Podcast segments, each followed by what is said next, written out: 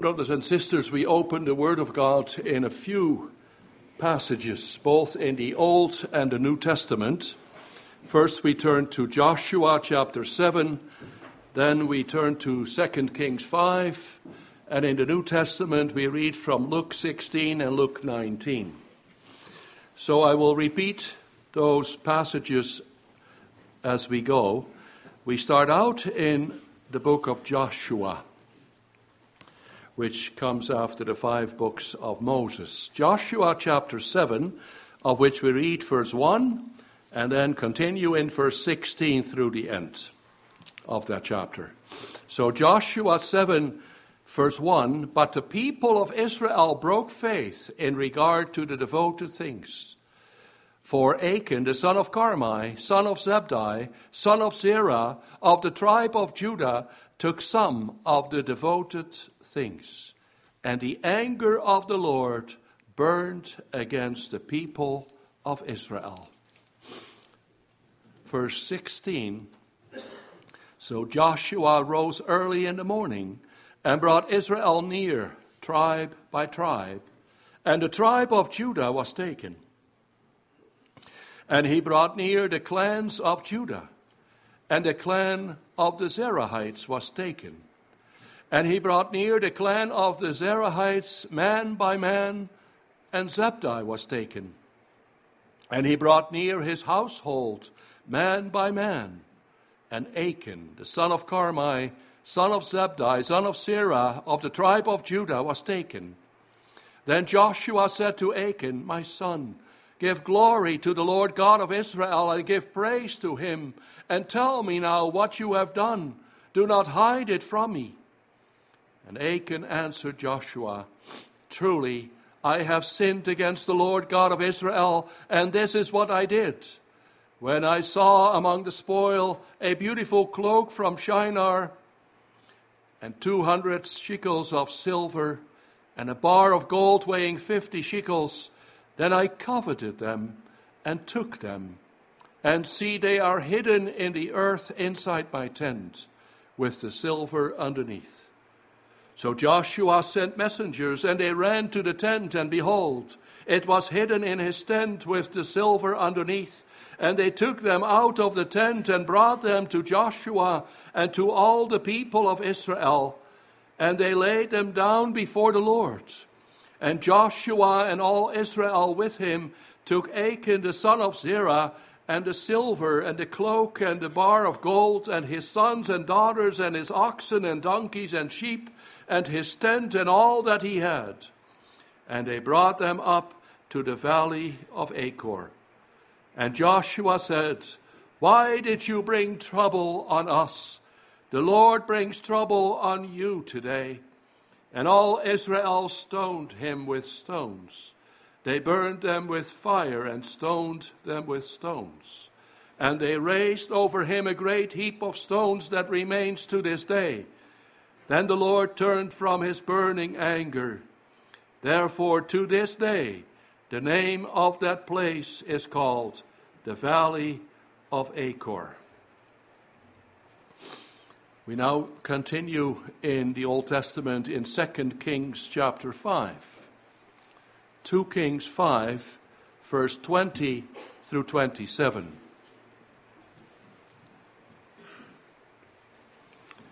Two Kings 5. But when Naaman had gone from him a short distance, Gehazi, the servant of Elisha, the man of God, said, See, my master has spared this Naaman the Syrian in not accepting from his hand what he brought. As the Lord lives, I will run after him and get something from him. So Gehazi followed Naaman. And when Naaman saw someone running after him, he got down from the chariot to meet him and said, Is all well? And he said, All is well. My master has sent me to say, There have just now come to me from the hill country of Ephraim two young men of the sons of the prophets. Please, Give them a talent of silver and two changes of clothing. And Naaman said, Be pleased to accept two talents. And he urged him and tied up two talents of silver in two bags with two changes of clothing and laid them on two of his servants.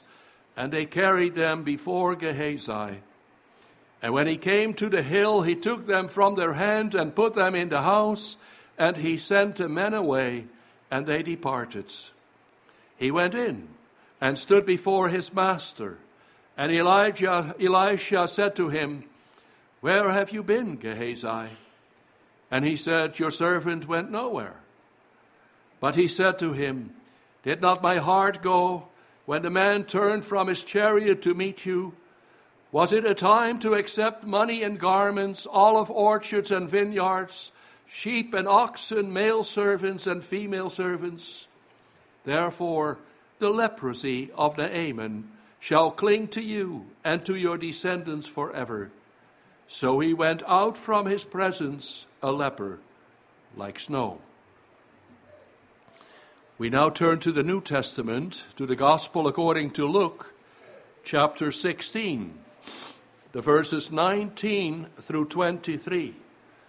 So, Luke 16, verse 19.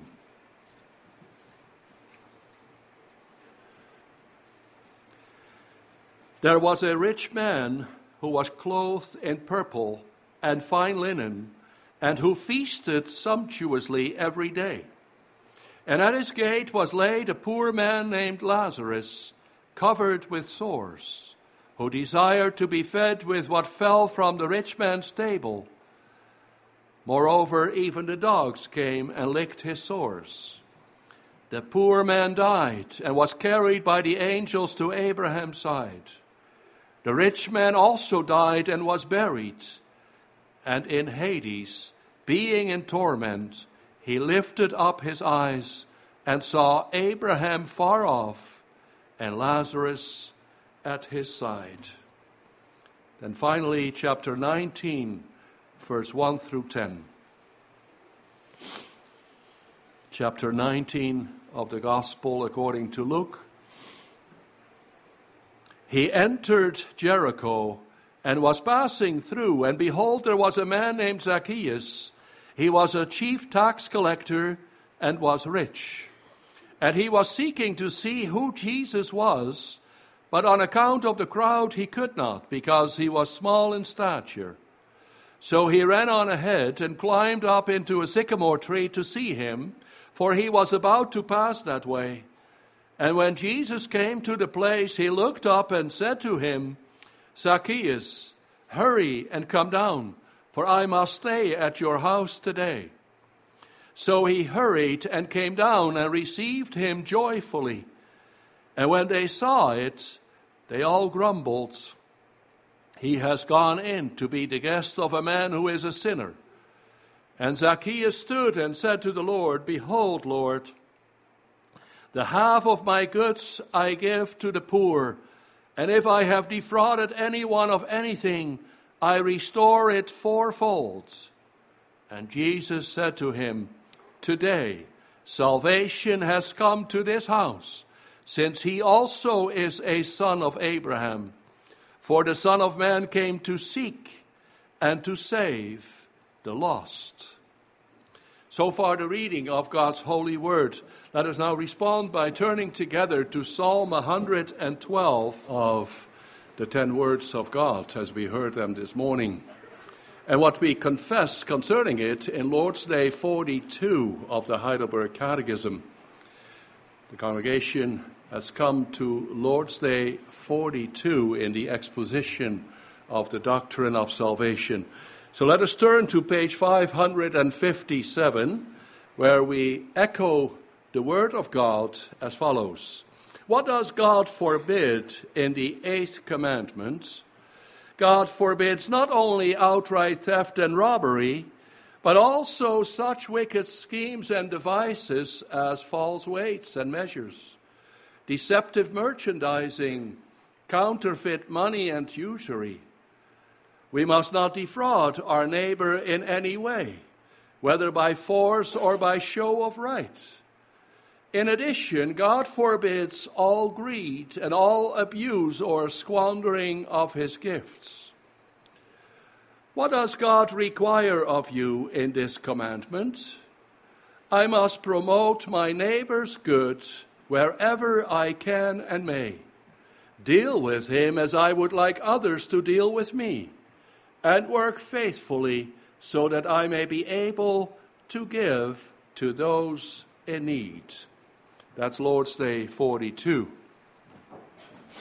In response to the sermon, we will be singing from Psalm 37, the stanzas 9, 12, and 15.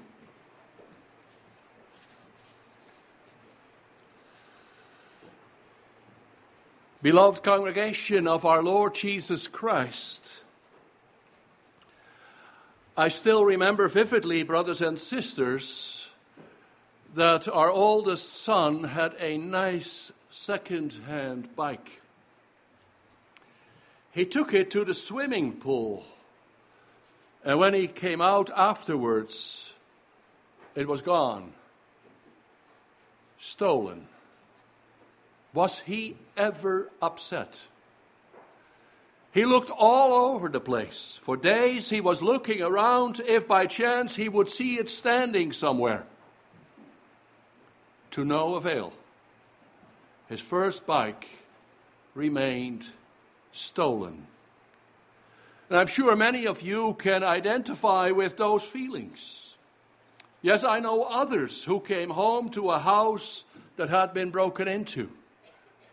They found a mess drawers emptied, jewelry taken, personal mementos with emotional value gone, stolen.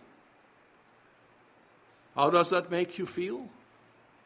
Violated, hurt in the deepest of your existence, intruded upon your privacy. It's a traumatic experience indeed, and not a small thing. Theft touches your life. You're no longer secure in your own house. Theft has affected our stores, our malls, and office buildings. Security cameras are placed everywhere. That's how serious it is when people steal. Don't steal, the Lord says. Well, beloved, that's what the eighth commandment is about. And I'm sure most people agree with this commandment. God forbids all outright theft and robbery, the Heidelberg Catechism says. It also includes for the people of the 16th century a list of ways in which they could transgress this commandment. Should not be too difficult to give an update on that list for our time and age. Such a list could include fraudulent uh, accounting money squandering and tax evasion, for example. In our time, also, weigh scales must meet high accuracy standards. Products are held to many quality requirements, and many rules and regulations protect today's citizens from deceit, false advertising, and uh, financial swindling. In other words, also the confession in Lord's Day 42 is still very adequate. In the midst of our money oriented world and so many material and financial affairs, brothers and sisters, the Lord is coming to us also with the eighth commandment. That He is not only empathetic with those from whom something was stolen, saying, That's wrong, that's bad, that hurts deeply. No, he says, You don't steal. He addresses us on our responsibilities, asking us, What are you doing with your money? How are you managing your income and expenses? Have you set your priorities in such a way that it can be seen clearly that you handle your affairs as servant of the Lord? How do you view other people's possessions, income, and spending patterns? What are your giving habits, and how much are you concerned with your neighbor's well being? then we receive the norm and principle for our response to these questions in the eighth commandment. Hence, I proclaim the word of God to you in this theme. With the eighth commandment, the Lord gives the norm for our stewardship. Don't steal anyone's goods, but deal with God's goods. So that's how I would like to summarize the message of this afternoon. With the eighth commandment, the Lord gives the norm for our stewardship. First of all, don't steal anyone's goods, our first point, but deal with God's goods, our second point.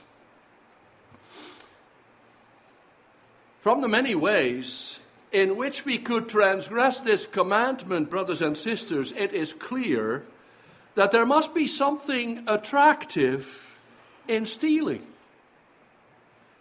We all like to earn more, get a bit more, spend more than we actually have.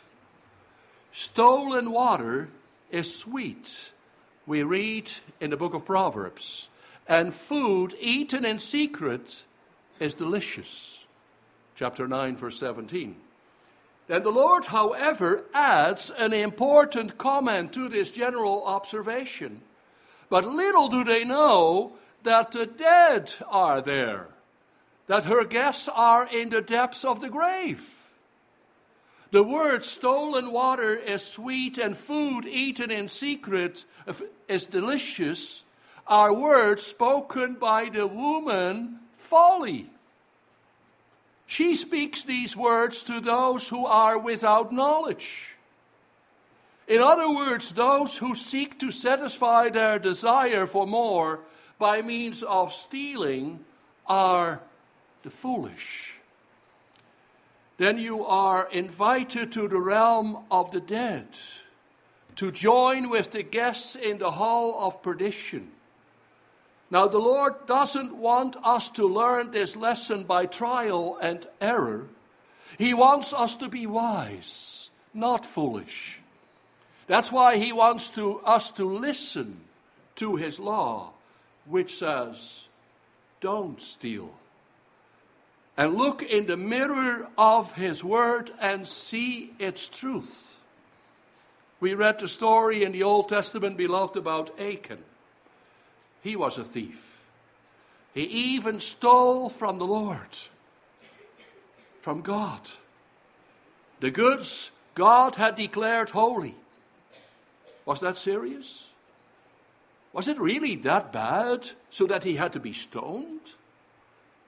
All he took was some silver and gold and a garment. Well, it was serious indeed, and it provoked God's wrath he was stoned, and the place was called the Valley of Trouble. We also read another story, namely about Gehazi. He too hid some silver and a few garments. Did he steal them? No, he didn't steal. All he did was lie and deceive Naaman with a pious story about some poor prophets from Ephraim whom Elisha wanted to help. Of course, Naaman gave them. He's glad he could finally show his gratitude.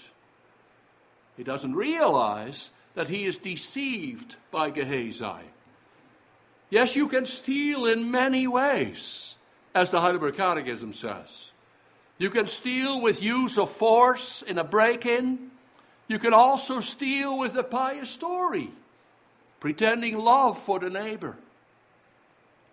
The Lord, in His Word, beloved, teaches us in many places and various ways what all is included in this eighth commandment. You can steal someone's goods in many ways with various plans and wrong practices, trying to obtain other people's goods and possessions.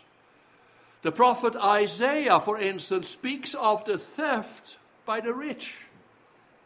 Woe to you who add house to house and join field to field till no space is left and you live alone in the land. Isaiah 5, verse 8. It's the theft of the free market in which you buy and buy, pushing others out of business.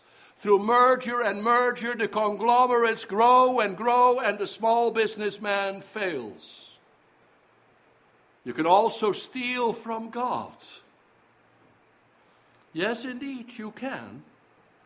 Namely, the way Haggai describes it, chapter 1, verse 4 by keeping your money in your pocket, spending it on your own house and property and personal pleasures, and keeping it away from the church, the schools, and the kingdom of God.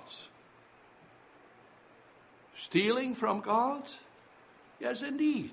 Also, Malachi has to prophesy on behalf of God by keeping your tithes for yourselves and the sacred gifts in your own pocket chapter 3, verse 9. Hence they are under a curse. Malachi prophesies sharply. Indeed, but that's how angry the Lord is when you keep your church contributions for yourselves. Or when you ignore the needs of your handicapped brothers and sisters, for instance. It's theft in God's eyes. Yes, brothers and sisters, the Bible is filled with a variety of ways and forms of theft and deceit. And God hates it.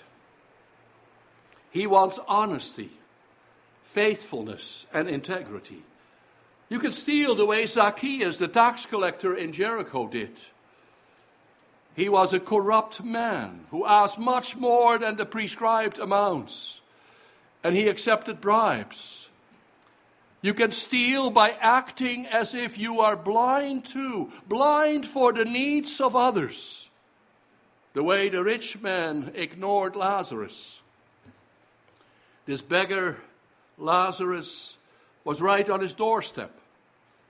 Yet the rich man didn't even see him anymore. All he saw was his friends and feasts. You see, you can't solve the world's problems anyway. Why would you help Lazarus? Before you know it, you will have all the beggars on your doorstep. Don't steal anything or anyone, says the Lord. Yes, says the Apostle Paul, and he includes slave traders. 1 Timothy 1, verse 10, which makes us think of today's sex trade or kidnappers. In the scriptures, we read about Jacob, who literally stole the heart of his father in law, Laban. Genesis 31, verse 26. And of Absalom, who stole the heart of the men of Israel. 2 Samuel 15, verse 6. That too, we realize, happens today when people manipulate the heart and mind of a neighbor by flattery, deceitful arguments, or false advertising outside the church as well as inside. The stealing of our neighbor's goods and possessions as well, beloved, can mean a lot today. Johnny stealing from his mother's wallet. Students cheating on their test papers. Mr. So and so luring a neighbor's customer away stealing the other company's ideas, or as employee, taking business secrets to the competition. Don't steal anything or anyone, the Lord says in His Word. It's no wonder the Heidelberg Catechism includes in this Lord's Day such a long and specific list of ways in which we could transgress the, ninth, the eighth commandment. It's not just the government which needs to be vigilant in protecting people's goods and possessions against new and modern forms of stealing, including through the internet. The church also must be alert for the reality that we are all potential thieves and robbers. Indeed, that's the point of our confession, where it includes all wicked schemes and devices, even show of right. That's our true poverty, indeed. That we are not only inclined to think of ways and means by which to obtain our neighbor's goods and possessions, but by our show of right or greed, we do actually defraud our neighbor. Yes, we. That's what the Lord Jesus holds up to the people of the church of his days, including the Pharisees. Then the Lord Jesus calls money the unrighteous mammon. Not because money as such is unrighteous, but because we treat money as God. And because we are hardly able to handle money in a righteous way.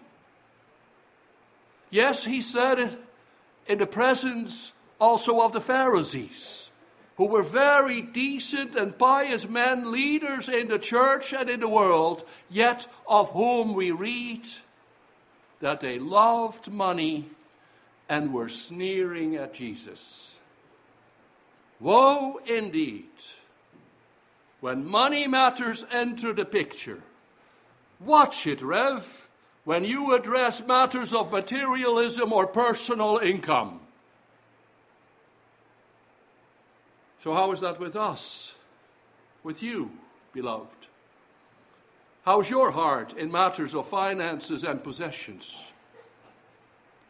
Are you living from the hand of the Lord, using your goods as stewards of the Lord? How do you prioritize your personal well being and your neighbor's needs? What's central in your life?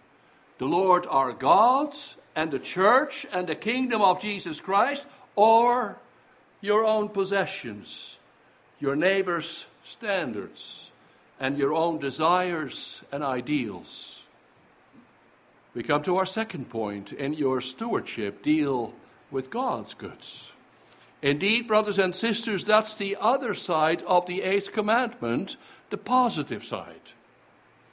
The Apostle Paul articulates this side very succinctly, where he writes in Ephesians 4, verse 28 he who has been stealing must steal no longer, but must work, doing something useful with his own hands, that he may have something to share with those in need.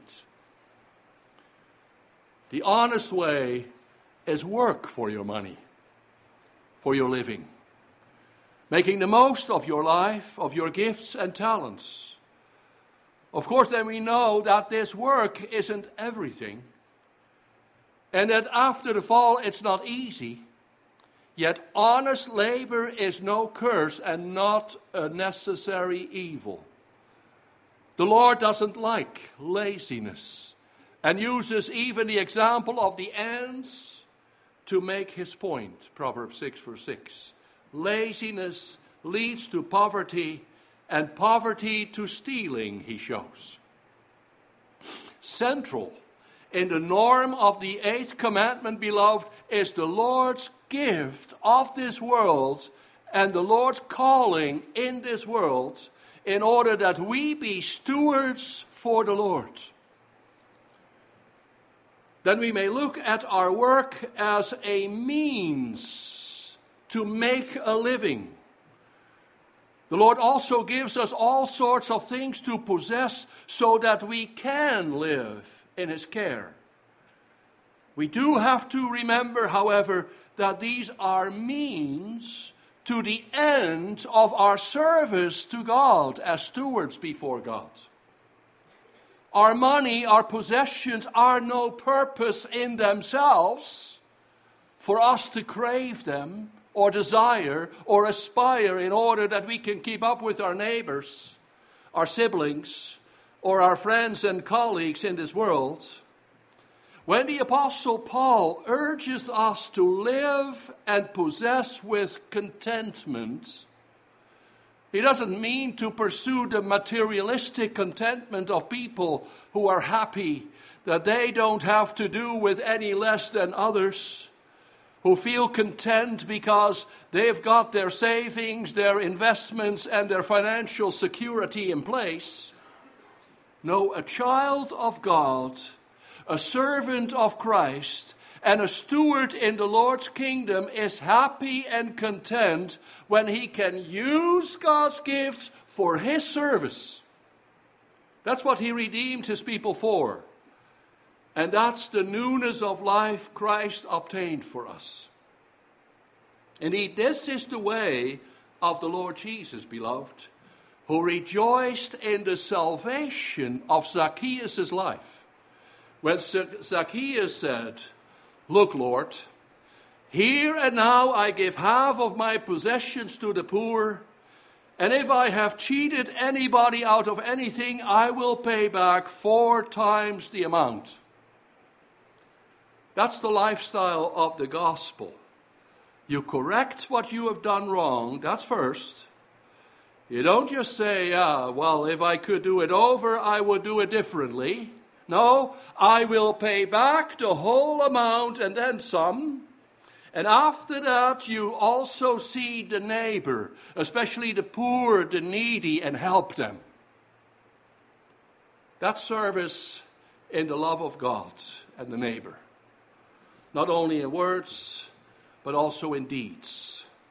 We learn that from the scriptures as well. It's full of stories, not just of theft and deceit, but also of love and generosity.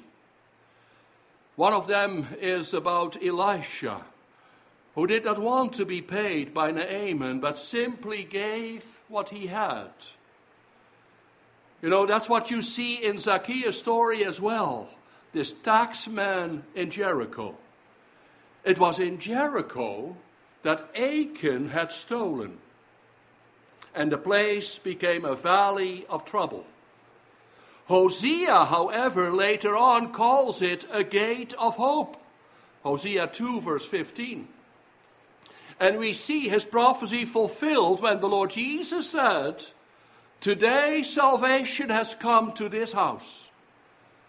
Zacchaeus became an honest tax collector and a good st- servant and steward of the Lord's goods by sharing it with the poor, with people like Lazarus, for instance. As I said, beloved, there are many stories in God's Word to show how the Spirit of Christ changes hearts and minds, attitudes and practices.